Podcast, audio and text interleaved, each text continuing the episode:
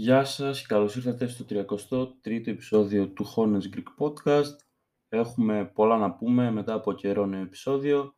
Ε, ήθελα να κάνω ένα επεισόδιο σίγουρα ε, πριν ξεκινήσει η pre-season που ξεκινάει την Κυριακή. Και ήταν και η Media Day χτες, οπότε προσθέθηκαν και άλλα πράγματα που θέλω να πω. Και θα ξεκινήσω φυσικά με το πιο σημαντικό, με την πιο σημαντική κατάσταση που μας απασχολεί όλους, αυτή του Bridges, η οποία ακόμα θα πω πως το τοπίο είναι θολό. Δεν ξέρουμε τι ακριβώς θα συμβεί. Θα εξαρτηθεί σε τεράστιο βαθμό από τη δίκη, γιατί εγώ από ό,τι έχω καταλάβει τουλάχιστον η στάση της ομάδας είναι ότι άμα αθωθεί δεν σκοπεύει να τον τιμωρήσει για κανένα λόγο, το χρειάζεται γιατί το έχεις καταλάβει και η ίδια. Και εντάξει, υπήρξαν και κάποια ενδιαφέρον πράγματα που υπόθηκαν στη Media Day, αλλά εντάξει, αυτό θα τα πούμε, αυτά βασικά θα τα πούμε γενικά της Media Day ε, σε λίγο. Πρώτα θα πω όσα είχα γράψει και όσα είχα σκεφτεί ε, πριν τη Media Day.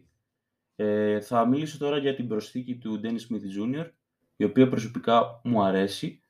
Ε, σε αντίθεση με τον Gemba αλλά και τον IT που ακουγόταν ως οι πιθανότερες ε, λύσεις για backup Asos, ε, είναι νέος, έχει δηλαδή αρκετό potential, είναι 100% καλύτερος αμυντικά και από τους δύο Τώρα το μόνο αρνητικό της όλης υπόθεσης είναι ότι χάνουμε άλλον έναν βετεράνο μετά και από το Χάριλ και πλέον γενικά δεν υπάρχει κανένας βετεράνος στην ομάδα εκτός άμα θέλετε να θεωρείτε τον Ροζίρ και τον Hayward βετεράνους που ο Hayward θα μπορούσε να είναι απλά δεν έχει για κανένα λόγο το στοιχείο του veteran leader πάνω του.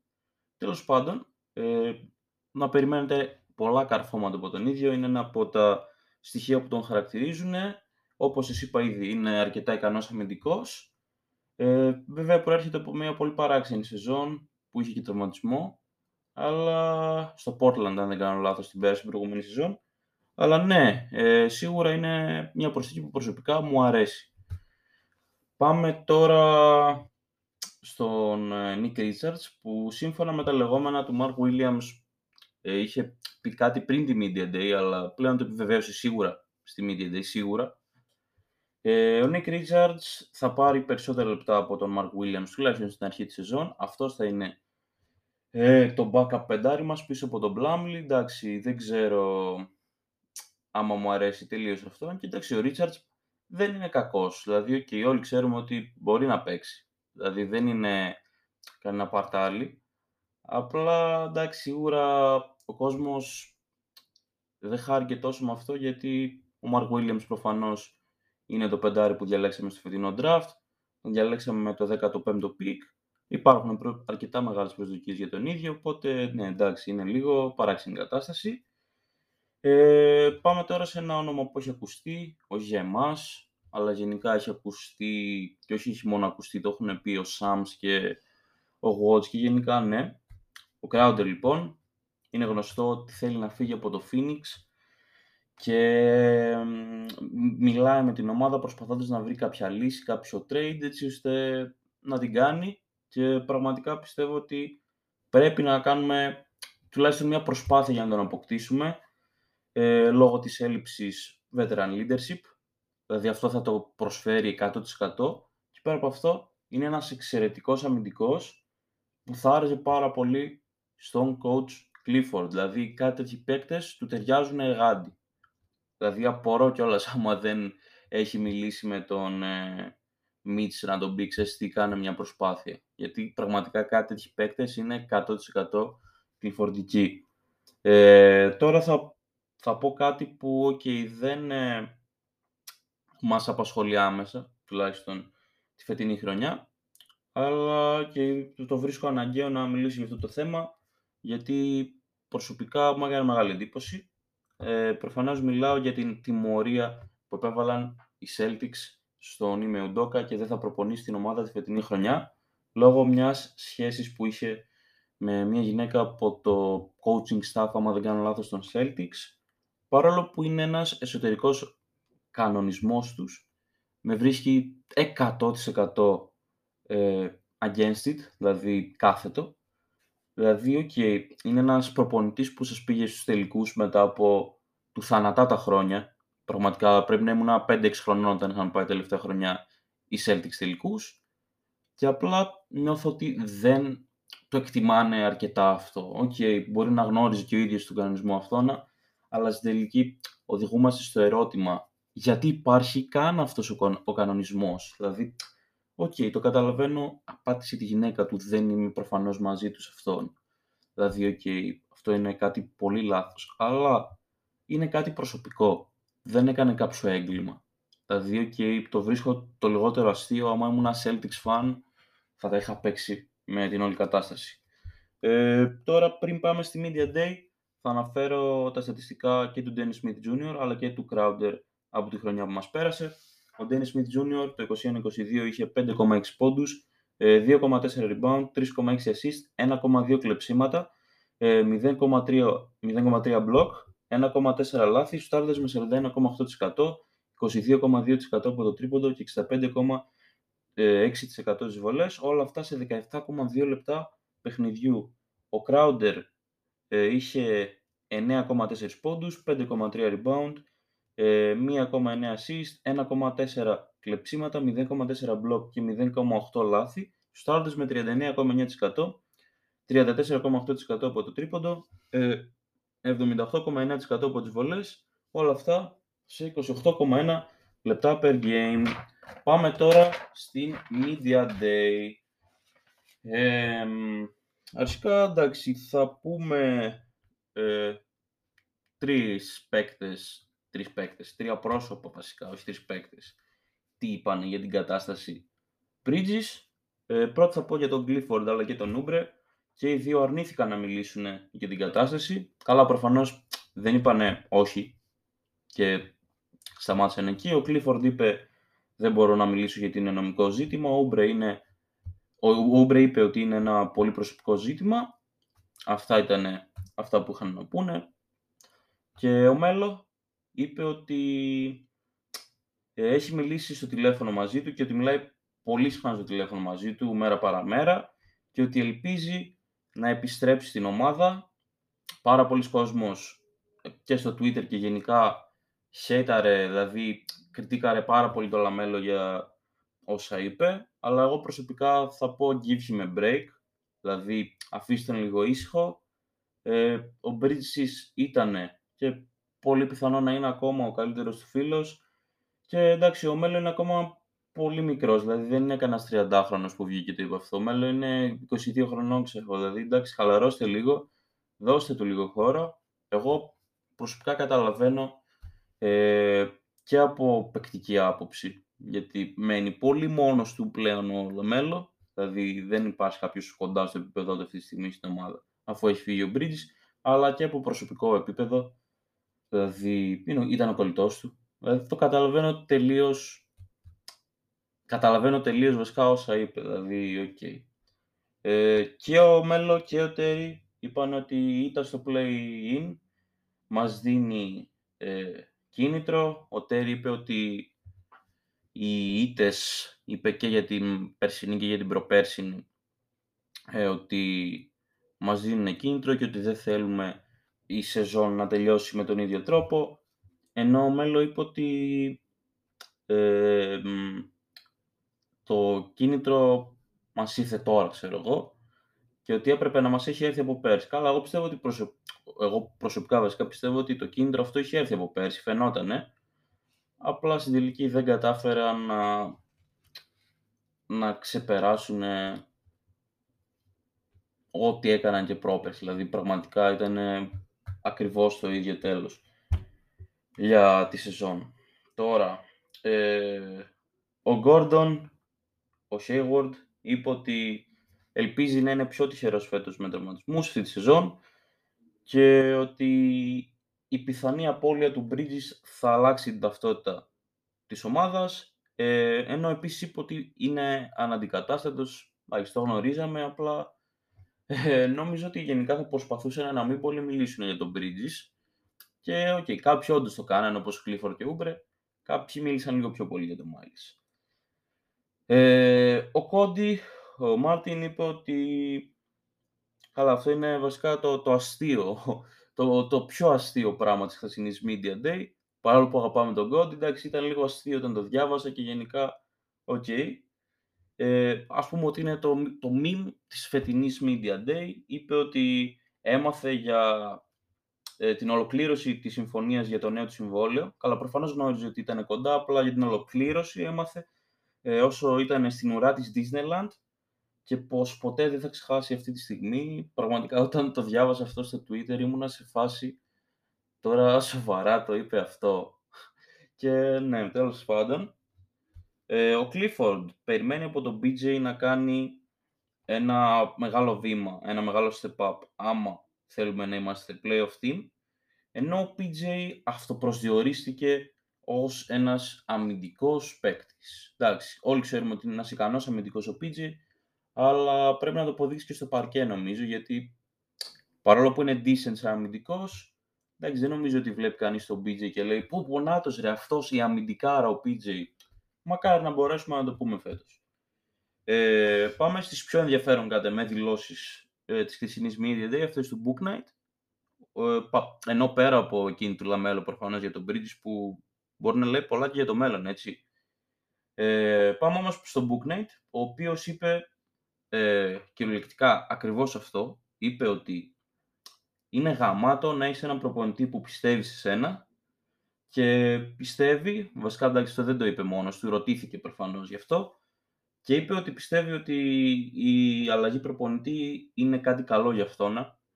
Γενικά ό,τι είπε ο Book ήταν σαν μια μπιχτή, σαν μια σπόντα στον ακατονόμαστο, στον Μπορέγκο και πραγματικά βλέπω ότι έχει μια, πώς να το πω, έχει χάσει chip on his shoulder, δηλαδή αυτός έχει πραγματικά κίνητρο να, να αποδείξει όλο τον κόσμο λάθος, να αποδείξει και τον ίδιο τον Μπορέγκο λάθος που τον κρατούσε πέρσι τόσο πολύ στον πάγκο.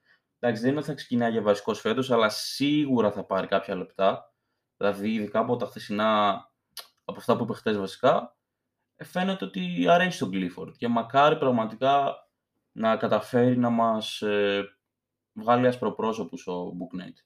Και π.χ. σήμερα είδα και κάτι σχόλιο στο facebook που λέγανε ότι ε, δεν περιμένουν με τίποτα κάτι τρομερό από τον Booknight, ότι ξέρω εγώ έχουν μεγαλύτερες προσδοκίες από τον Liangelo, ο οποίος είναι στο training camp και προφανώς, στο roster training camp και προφανώς θα πάρει κάποια λεπτά και στην pre-season. Ε, να πω εγώ ότι όχι, ούτε καν δεν, δεν είναι τίποτα τέτοιο. Απλά πέρσι αδικήθηκε ο Booknight, πραγματικά. Αδικήθηκε από έναν μυρωδιά προπονητή.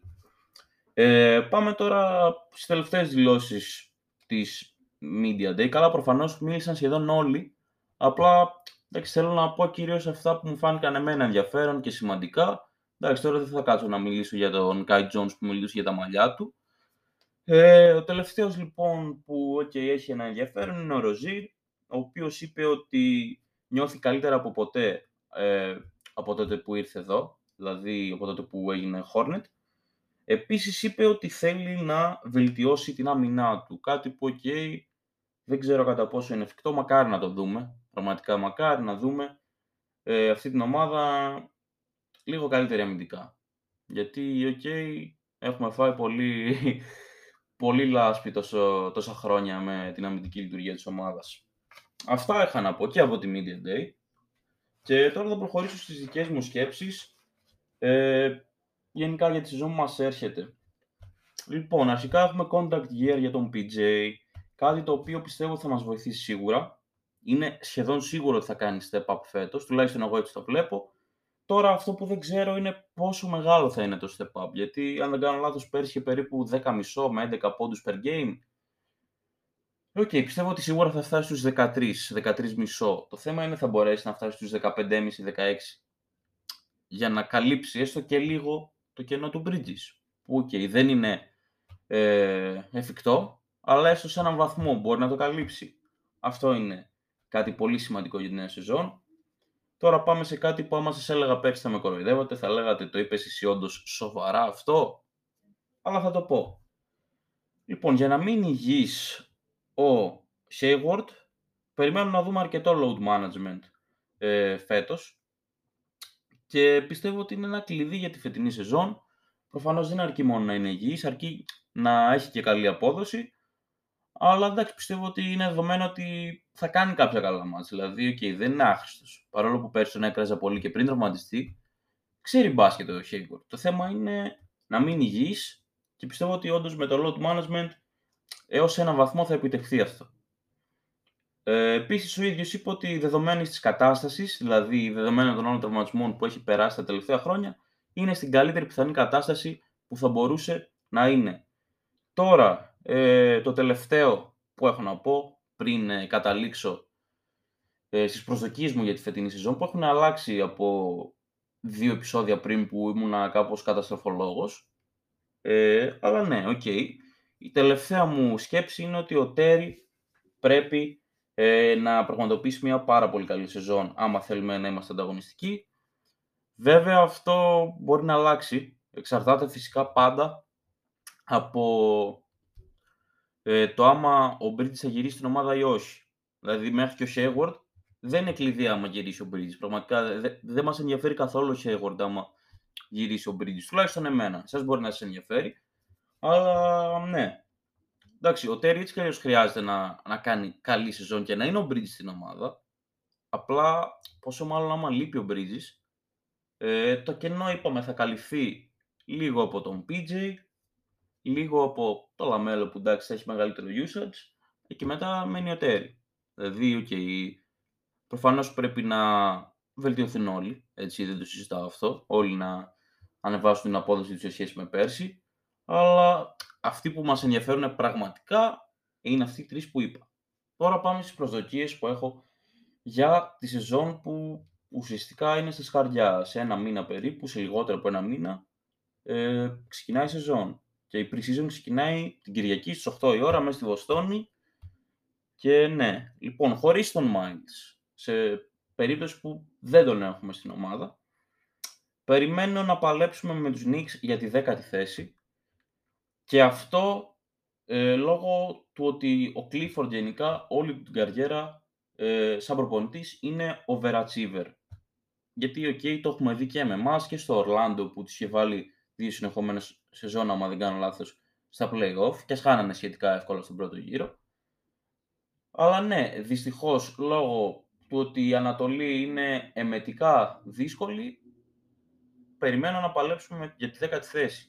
Αλλά πάμε τώρα και στο ενδεχόμενο του να έχουμε το Miles. Ακόμα και με το Miles λοιπόν, περιμένω να τερματίσουμε ένατη, γιατί δυστυχώς τα πράγματα άλλαξαν από πέρσι, που ακόμα και πέρσι η Ανατολή ήταν εμετικά δύσκολη, ήταν τρομερά δύσκολη περιφέρεια. Και φέτος πρέπει να έχει φτάσει σε all time high, πρέπει να είναι η καλύτερη σεζόν όσον αφορά το πόσο ανταγωνιστική είναι αυτή η περιφέρεια.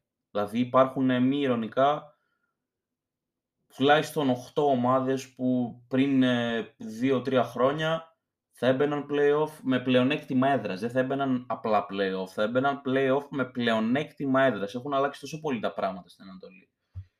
Και αυτό το λέω επειδή και οι Hawks που πήραν τον Ντεζούντε και οι Cavs που πήραν τον Donovan Mitchell έχουν βελτιωθεί πάρα πολύ. Δηλαδή δεν πιστεύω ότι ακόμα και με τον Miles θα καταφέρουμε να δερματίσουμε από πάνω τους. Η μόνη ομάδα που όπως εμείς δεν έχει κάνει κάποια τρομερή κίνηση και πιστεύω ότι πραγματικά με τον Miles μπορούμε να τους περάσουμε είναι οι Raptors, οι οποίοι ok, έχουν πολύ καλό roster, για να μην ε, παρεξηγηθώ, δεν θεωρώ τους Raptors μια κακή ομάδα. Απλά, όπως σας είπα, η Ανατολή είναι απίστευτη αυτή τη στιγμή. Είναι ό,τι πιο δύσκολο, ε, τουλάχιστον συγκριτικά με ό,τι βλέπαμε την τελευταία δεκαετία περίπου. Οπότε ναι, θεωρώ ότι μπορούμε να περάσουμε τους Raptors με τον Miles. Ε, βέβαια υπάρχει και ένα ενδιάμεσο. Μπορεί, ξέρω εγώ, το NBA να τιμωρήσει τον Miles για 20 παιχνίδια, για 40 παιχνίδια, που είναι μια ενδιάμεση κατάσταση και δεν μπορώ να κάνω μια ακριβής πρόβλεψη, π.χ. άμα γυρίσει στη μέση της σεζόν ο Miles, που θα βρισκόμαστε τότε. Είναι πάρα πάρα πάρα πολλές μεταβλητές ε, και ναι, πάνω κάτω δυστυχώς ακόμα και με τον Miles, οι προσδοκίες μου φέτος είναι πιο down to earth από ό,τι ήταν πέρσι, που δεν δεχόμουν τίποτα λιγότερο από ένα playoff appearance και που δεν ήρθε. Απλά, εντάξει, νομίζω ότι φταίει ότι, το γεγονός ότι η Ανατολή είναι πάρα πολύ βελτιωμένη. Πάρα πολύ. Μακάρι και να μην, ε, και να μην τον έχουμε τον Bridges, που από άποψη, από άποψη μπάσκετ δεν γίνεται να πω ότι δεν θέλω το Miles.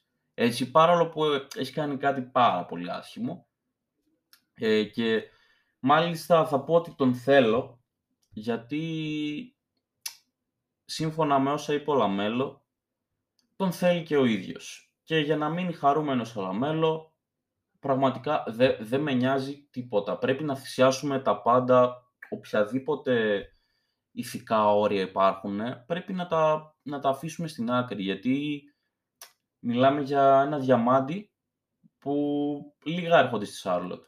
Δηλαδή, ok. Okay. Σκεφτείτε ότι ο καλύτερος free agent που έχουμε καταφέρει να προσεγγίσουμε τα τελευταία 10 χρόνια είναι ο Gordon Hayward. Και αυτό λέει πάρα πολλά για το που βρισκόμαστε. Έχουμε ντραφτάρει το Λαμέλο, ε, όπως και ο Κέμπα. Είναι κάτι πολύ σπάνιο για την πόλη της Charlotte, για την ομάδα μας και δεν γίνεται το Λαμέλο, γιατί εντάξει δεν είναι Κέμπα. Ο Κέμπα είχε μείνει πολλά χρόνια, ναι, δεν ήταν χαρούμενος στην ομάδα. Απλά την αγαπούσε. Ο Λαμέλο δεν είναι τέτοια περίπτωση. Άμα κρατήσει άλλα 2-3 χρόνια, βασικά εντάξει, για να είμαστε ε, πιο σωστοί σε αυτά που λέμε, ο Λαμέλο σίγουρα θα υπογράψει ε, extension μόλις τελειώσει το rookie του συμβόλαιο. Αλλά μας νοιάζει και πέρα από αυτό τι θα γίνει. Δεν μας νοιάζουν μόνο τα επόμενα 4 χρόνια, π.χ. 5. Μας νοιάζει γενικά όλη την καριέρα, άμα μπορούμε να τον κρατήσουμε στη Charlotte. Και πρέπει να τον κρατήσουμε χαρούμενο. Δεν είναι Κέμπα που απλά έμενε στην ομάδα επειδή ένιωθε ότι αυτό ήταν σωστό ηθικά. Ο, ο, ο Λαμέλο δεν έχει τέτοια θέματα. Άμα δει ότι η ομάδα δεν επιτυγχάνει κάπως, θα πάρει τα μπουγαλάκια του και θα την κάνει σε λίγα χρόνια. Και σας το λέω εγώ αυτό. Τέλος πάντων, Αυτά είχα να πω. Δεν ξέρω ποιες είναι οι δικές σας προσδοκίες για τη φετινή σεζόν. Ε, Πάντως, ειδικά χωρίς το Miles, είναι πολύ πολύ δύσκολα τα πράγματα. Λοιπόν, ε, λογικά το επόμενο επεισόδιο θα γίνει μόλις τελειώσει pre-season. Να σχολιάσουμε τι έγινε, πώς έπαιξαν τα, τα παιδιά. Ε, εντάξει, θα τα πούμε στο group ε, με game thread και τα λοιπά την Κυριακή 8 η ώρα μέσα στη Βοστόνη. Και ναι, εντάξει, θα τα πούμε σύντομα. Καλή συνέχεια σε όλους σας και γεια σας.